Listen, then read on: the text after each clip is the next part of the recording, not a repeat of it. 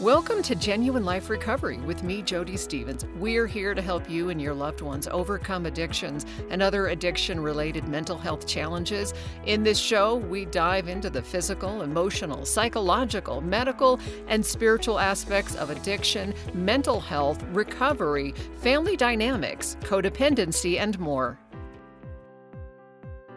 Welcome back, friends. It's Genuine Life Recovery. I'm Jodie Stevens. I'm joined by Connard Hogan, my new friend. Connard Yay. is retired now, but he was a practicing therapist. He worked for years in addiction treatment and other stuff. And he's also author of the book Once Upon a Kentucky Farm. He's also a trauma survivor as a Vietnam veteran and an adult child of an alcoholic. Thank you so much for joining us, Connard. Well, you're welcome, Jodie. It's a pleasure to be with you. And you said you were in Santa Barbara, right? Yeah, I've been here Okay. for since the Northridge earthquake, if anyone remembers that. But I think that Oh was my 1994. That was crazy. Did you live? Th- I mean, were you in that earthquake? No, at the time, my wife had already moved to Santa Barbara for her job, Mhm. and we were commuting on weekends. And I had gone on a on a trip with her up to Cambria, and we had come back, and I was staying with her in her in the apartment we were renting here in Santa Barbara when the earthquake occurred, and we could tell it was a big one because of the uh, the waves. Uh, Yeah. It was like a rocking and rolling for 30 seconds, and I knew it was a big one, but I didn't know where it was until a little later that I found out that it, it was down in Northridge area and affected Santa Monica. And I was working at St. John's Hospital Oh in Santa goodness. Monica at the time in the uh, inpatient drug treatment facility. So uh, I called and they'd had damage. I drove down the next morning against my wife's wishes, wishes and braved the highway. Thought I could get through, and I did. But it we that facility had that wing of the hospital where the facility was located suffered some serious damage, and resulting in a uh, they demolished that wing of the hospital. Anyway, long-winded story. Wow. Sorry. Well, no, it's fine. I see. I grew up in Anchorage, Alaska. Now I was born Oh. there in '72, so the '64 earthquake had already. But they, you know, over the Oh. years they kept upgrading it to, to where at this point it's like a 9.6, where it was an 8.6, or now it's a 9.4. It's just like it keeps Yeah. getting bigger over the years as they look at. but I remember Earthquake Park and all that stuff, and of course we had a lot of earthquakes just growing up. So I've I've always been Mhm. very fearful of earthquakes because when we had earthquake drills, they were it was like the real deal because there were so many times when we would have to get under our desk as school kids, you Uh-huh. know. Uh-huh. So I never did have to experience drills. Uh, I grew up in Kentucky and didn't come to California until about 1972. I noticed on your website you're a big hiker. It looks like you climbed Denali. Was that am, am I right? Yes, I did. And that was about, ooh, I couldn't tell you what year exactly now, about 19, 19 about 1990, I'd say. Yeah, Yeah. my husband and I have been to like 72 national parks. We love Ooh. hiking, so we've been to probably the ones in R- Rainier's, the favorite for wildflowers, and Uh-huh. then uh, Glacier in Montana. And then, of course, I grew up in Alaska. I never did Yeah. hike. For those of you who don't know, Denali is also Mount McKinley. It's the same mountain. Yep, same one. um, yeah, yeah, and then uh, all the places in Utah, and then probably like Washington Pass area. So those are some of my favorites places to hike. So And by the way, I've also got gone to the highest point in every one of the 50 U.S. states and the lowest points. oh my gosh, But now we're off on a different subject, going to different. well, you ways. really so you really are an adult child of an alcoholic because you're an adrenaline junkie. Uh, a lot of times I am, yeah, yeah. I do like my peace and quiet and withdrawn isolation, but but I do Yeah. like being outdoors. By the way, please share this show with anybody you know struggling with addictions and other mental health challenges. Please share Yes, it on please. social media. You can listen to Genuine Life Recovery. It's on iTunes and Spotify, Amazon, your favorite listening apps, and also on my website by clicking podcast at jodiestevens.org, J O D I E, Stevens, S T E V E N S dot org. So, Conrad, I want to get Yes. into it. We're talking about a lot of different things, but primarily just be, what is an adult child of an alcoholic and then surviving trauma and then also just kind of maybe having you share your story of what it was like growing up in a family that struggles with addiction and um, I also want to thank you for your service as well in Vietnam. Thank you. So, um, thank you. Yeah, a couple different Um, things. But before we roll into your story, just briefly kind of explain to people adult child of alcoholic, right? It sounds Yeah. obvious, but what what it really means is you know, they have different things out there like the laundry list and you know, there's there's some kind of things as we get older if we grow up in this environment, we can say, "Wow, I have some issues related to these areas," right? hmm Well, let me see. How would I define it? Well, obviously, it's someone who's experienced having been around someone who's an alcoholic, and Mhm. now they've grown up to become an adult. So, the witnessing the alcoholism and the effects of the alcoholism was something that occurred for them during their uh, younger years when they were less able to fend for themselves, set, set appropriate boundaries, uh, to speak out, to seek help outside of the home. And we're basically talking about uh, could be any child caregiver. It doesn't have to be a mother, father. It could be a grandparent or an aunt or uncle or, or wherever they lived uh, as they grew up, where there was the issue of uh, serious uh, consumption of alcohol. And, it, and, and, and in a way, that could also apply to drugs if we want to expand this a little bit. Mhm. Um, but generally, when you say ACA, you're talking about alcoholism. It will affect different children in different ways depending upon the severity, the intensity, the other issues that crop up around the drinking, uh, the frequency of it, uh, how others around them, like adults or their siblings, may be reacting to it as well. And obviously, well, not obvious, but I think it would be obvious when I say this. If if it's compounded by inappropriate behavior, physical abuse, Mm, yeah. uh, neglect, emotional abuse, and particularly sexual abuse, then that's going to compound it considerably. Mm, Um, Yeah. So let me just run by some of the ideas that came to my mind about characteristics or symptoms that adult children may have. They may develop hypersensitivity to their surroundings or hypervigilance. mhm. They may ha- have or develop problematic volatile relationships. They may have a need to control, difficulty expressing and identifying their emotions and feelings. In extreme cases, they may resort or fall into drug and alcohol abuse themselves or other addictive behaviors like excessive consumption of food, sex, gambling, shopping, whatever. They may be quite reserved and withdrawn, particularly emotionally, but also socially. They may experience or still be experiencing after a period of time distressing dreams or thoughts. And they may show signs of agitation and anxiety, which kind of goes along with hypervigilance and hypersensitivity. And so it, it could be a individualized syndrome from one person to the next as far as the symptoms. It can vary. And as someone recently said, which I think is apropos, kind of sums it up beautifully trauma has many faces. And a lot of times, I think in families, it the alcoholic behavior. So, like, if I look at my family, like my parents per se weren't alcoholics, but my grandfather was an alcoholic. My uncles mm-hmm. were alcoholic. So you had this kind of what they call like para-alcoholic or wherever, where some of the behavior was there within Yeah. the family. So, like when I read like the laundry list, some of the like for me there, I I experienced a lot of low self-esteem stuffing feelings very mm-hmm. extreme codependency issue no real strong sense of self.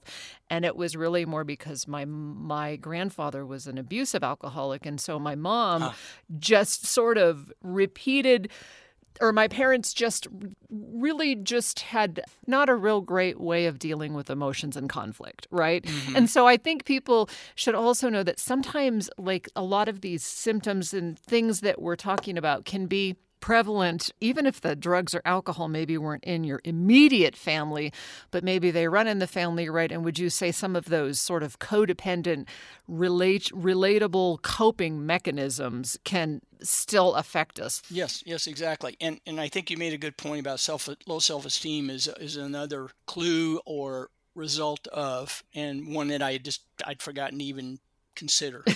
it's um, a long and list so that was that things. was that was a big one for me, low self esteem.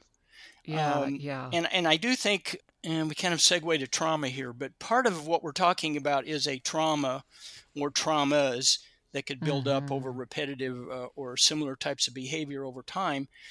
Trauma doesn't have to occur from one event; it can be like a number of events building yeah. up.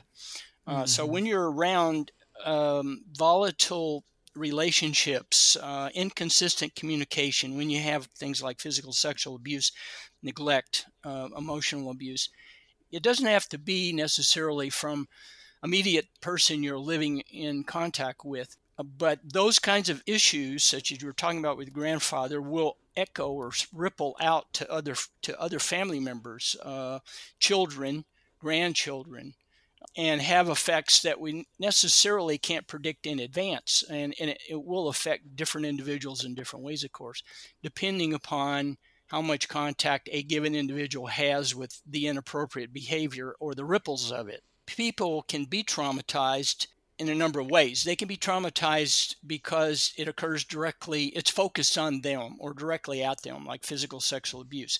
They can be mm-hmm. traumatized by witnessing it of others, such as for me, I witnessed my mother being physically abused. Mm-hmm. I wasn't mm. physically abused, but I was yeah. emotionally abused.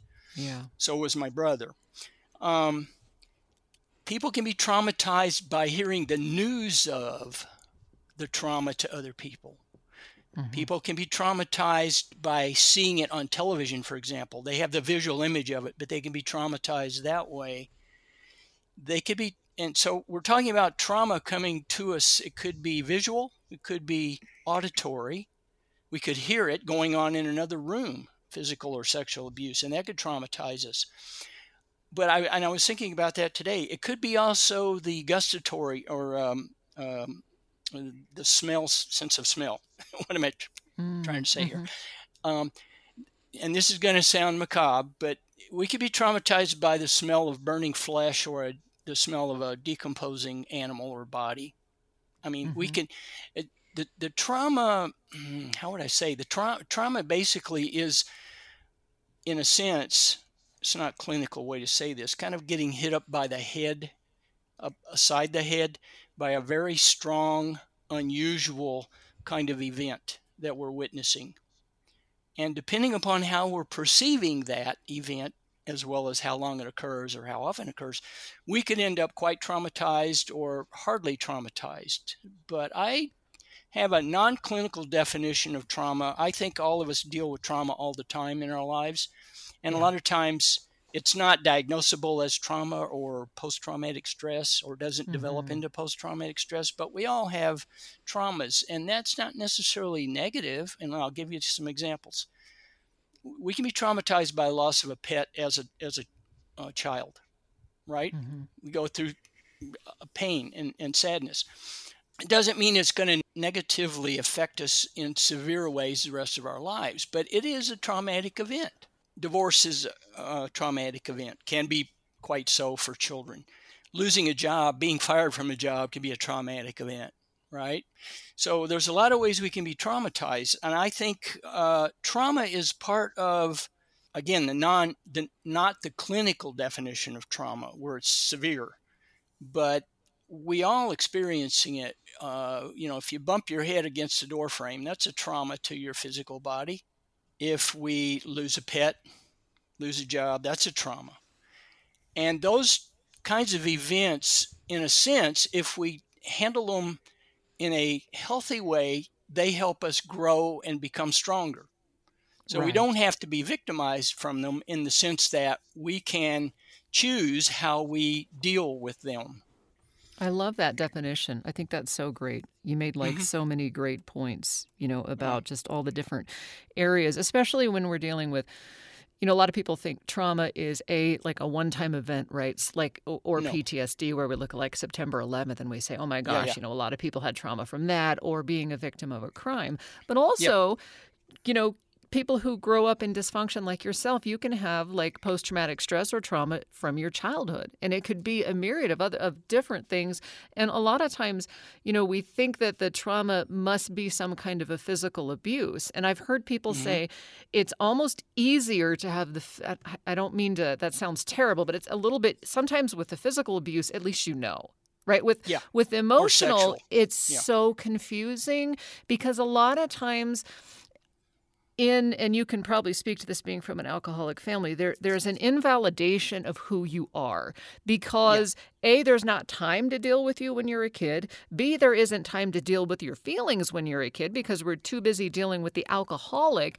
And so it's easy to just like like a lot of times i would hear things like don't feel that way. We, we don't know why you feel that way. Stop feeling that way. So you Mhm. know what connor i did i Yeah. stopped Yeah. and then I stuffed. And then I started medicating my alcohol or medicating my anxiety with Mhm. alcohol. Then I had started having panic attacks. And it took me years to just unravel all that. But it wasn't anything intentional.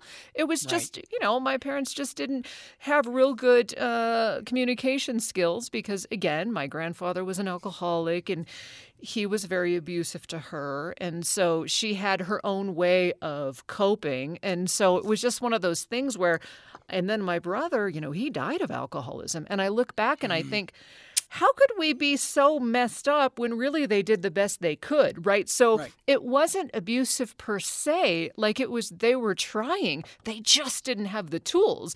And so it was very Exactly. hard to to to break it down and go what happened because you know what I'm saying? And so Mhm, mhm. sometimes the trauma and they would fight and throw things and break stuff when I was a little kid. So there you know what I mean? And so sometimes the Right. trauma is it's really hard to unravel, you know? it can be in in situations and i i had a number of thoughts associated with some of the things you were saying one of the things it's almost as if well trauma can be a major one time one moment event but it can also Mhm. kind of be like repetitive or ongoing variations of the trauma over time kind of like and it can sneak up on you kind of like a fog rolling in. You don't Mhm. know it or you don't see it or you don't you don't recognize the the accumulation effect of it over Yeah. time. But it suddenly you may find yourself in the midst of it and say how did i get here? What happened? It does have the ripple effects across generations not just a, a given moment across various relationships within a family or a community but it has its ripples over the generations over time and get gets passed on i think that's a big component Yeah. for drug and alcohol or actually any addiction and the difficulty that people may have in communication communicating with other people identifying expressing their feelings uh, developing healthy relationships it's like those the role modeling that occurs in those kinds of situations where there's a trauma is distorting their ability in other words they're not being given proper tools or they're not being given Mhm. healthy tools they're being given tools that aren't going to be effective or functional or um, adequate for them to be able to live a, a healthy happy life Mm-hmm. Yeah, no, that's so true. That's so true. I, I can remember just took me years to even learn to stand up for myself. I just I Mhm. I was so afraid to do it and and so you know, because when you're in a family situation like that, like you said, it's it's you don't learn boundaries, you don't learn proper ways to connect with people. And so you but you're so you develop ways of just coping in that environment, right? right so and then you It's- grow up and all of a sudden you're like wow this this thing where i stuff or where i do this it doesn't work now but Yeah, it saved me back then those you know? tools may work in that situation for you to be able to survive and that's probably the most important thing but what you're experiencing in the meantime is going to come back and bite you later on because those tools won't work for you in other settings they won't work for you in healthy settings um, so as at some point you kind of the wheels fall off and you say, hey, Yeah. it's not working for me anymore. What's the problem? And the problem Yeah. is you just didn't have the tools and you have a lot of emotional baggage that's driving you to do, say, or feel things that aren't helpful and constructive for you. And I think the point you made about self-esteem, yeah, it's it's a it's a big one. When we have low self-esteem, we don't feel or we may not even conceive the the importance of being able to set our own boundaries and to defend ourselves because we're not worthy of it. Or maybe Right. that's just the way it is. This one time, um, this was actually a professor when I was doing some school, and he, he said, you know, but he was also a therapist, and he said, and I related to this so well because if if so like and you could probably relate to this if there was trauma or bad communication or something this thing of self efficacy, which is the belief in your ability to create any kind of outcome, kind of gets like stepped on. And so, and mm-hmm. for me, I was also dyslexic. And so mm. all this stuff kind of worked together to where, and, and he said, at one point, he said, you know, normal people understand that they, they have a choice. He said, but mm-hmm. there are some people that actually don't believe that they have a choice. And so mm-hmm. learning that we have choices was kind of a huge revelation like that I could actually you know make my own choice regardless of what someone else thought. And so Yeah.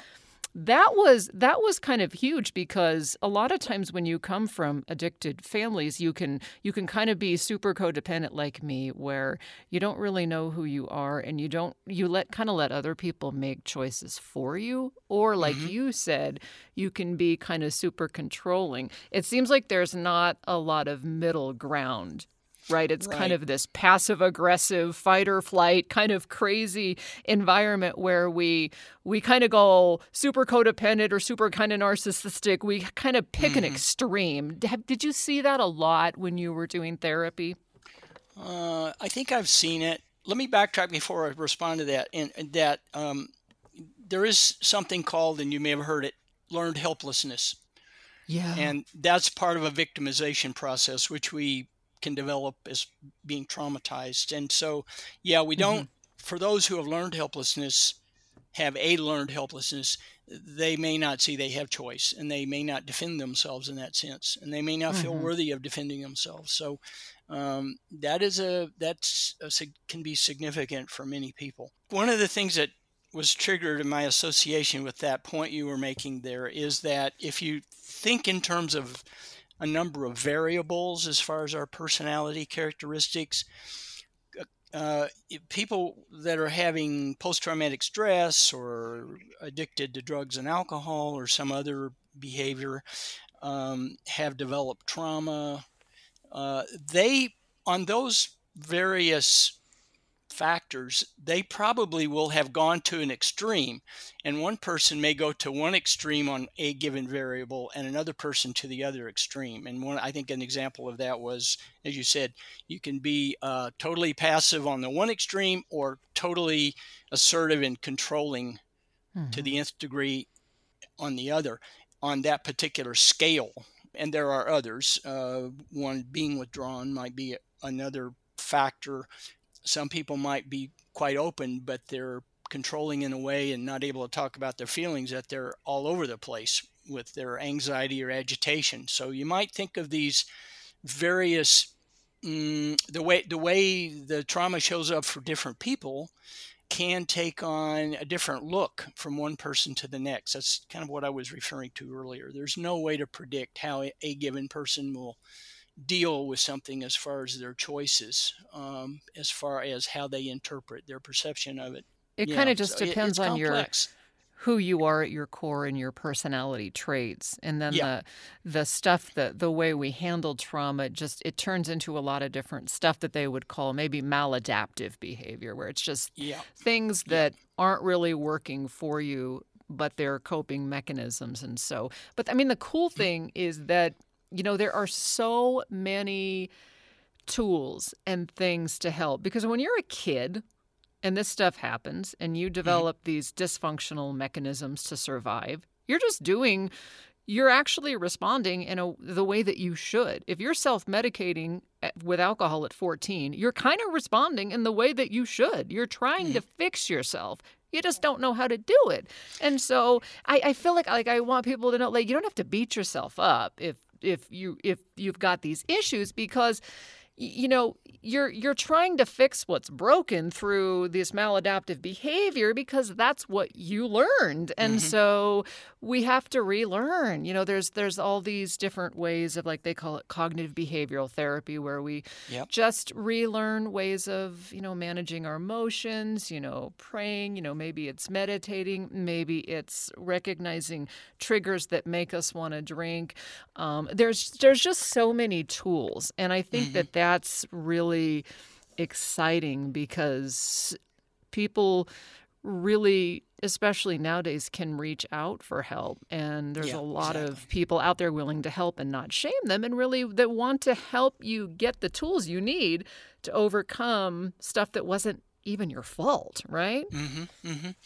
yeah i think i think that's that's the point we we talked about um, when you're coping with the situation, you are making choices.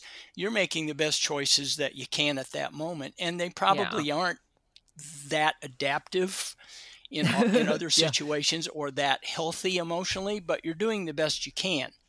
I in my to segue to my memoir moment in in my memoir, I'm talked about the fact that after so many years after having dealt with my dad's drinking and the the abuse and etc I'd come to learn that not only was my younger brother and I and my mother victims, but my father was a victim too as an alcoholic. Yeah. Yeah. And and I think a good part of what drove him in his drinking, he was self-medicating his trauma from World War II. Oh my God! He was in the Navy in the Pacific, and uh, mm-hmm. I'll just let me diverge into this anecdote a minute. He told me at one point, and he didn't say a lot, he wasn't one to talk a lot. He wasn't one to talk about his deep feelings. I don't even know if he could tell you what a feeling was. Um, he, right. other than anger, he yeah. said one time to me, he said about uh, the invasion of Peleliu, or uh, yeah, I think that was the name of it. He drove a landing ship uh, craft to take Marines into the beach Mm-hmm. And he said, I saw things no one should ever have to see. And my mother, eh, another part of this, uh, my mother said, had told me that he suffered nightmares for years after he'd come back from the war. Mm. So he had a severe case of post traumatic stress. And uh, not only that, I had learned later too, in different times and snippets here and there, that my grandfather drank as well, although I didn't see that directly. Uh, but I think as my father grew up, he was around, uh, you know, the, the effects of alcoholism and probably a verbal, maybe physical abuse as well. So um, that was in part his drinking was a way to self medicate himself. Mm. And unfortunately, back when I grew up in the 50s and 60s, there weren't as many uh, opportunities to reach out for help. Uh, no. some of the current methodology of dealing with trauma weren't there, they hadn't been developed. Um, there was kind of an unspoken rule, at least, well, it was spoken in my family, I think, amongst the broader communities at the time is don't air your dirty laundry in public. So yeah. it's not like as a kid I had options or was supported to go out and talk to somebody to try to relieve my feelings, my anxiety, my fear, or learn how to cope with it in a better way. And I was stuck to interact and, and talk with my mother and my younger brother. So we were kind of in the, the victimization soup uh, with uh, isolated the three of us, but you know we did use each other as a support in that way, so that was helpful. But because we were limited with the three of us, I mean, uh, there wasn't a whole lot we could do to talk about uh, our issues. Uh, I think mom had her own issues as a codependent and, yes. and blind blind spots, and she didn't because she couldn't affect stopping my father. I, you know, it, it just continued for a number of years before it finally died down, and I emancipated myself. And your story is what we are going to get into in the next episode. Connor's going to talk about what it was like growing up as a child of an alcoholic with a war traumatized alcoholic father, how trauma impacts relationships later in life. We'll talk war trauma. I also want to get into some of the therapeutic tools available to treat trauma and addiction and also how we make sense or find meaning in these things so that we can move on. That and more coming up in part two with Connard Hogan. Again, Connard, author of the book Once Upon a Kentucky Farm Hope and Healing from Family Abuse, Alcoholism, and Dysfunction. The book is available wherever books are sold, and you can also find out more about Connard and connect with him at his website, connardhogan.com, C O N N A R D H O G A N.com. And I am, of course, Jodie Stevens, host of this podcast, Recovery and Company. Please share it with anybody you know struggling with addiction or other mental health challenges. You can share it on social media and you can listen on iTunes and Spotify, Amazon, or your favorite listening app, or of course on my website by clicking podcast at jodiestevens.org. You can connect with me there. Jodie, J O D I E S T E V E N S, jodiestevens.org. And I'm also on Facebook at Genuine Life with Jodie Stevens. Thanks for listening, friends, and we will talk to you next time.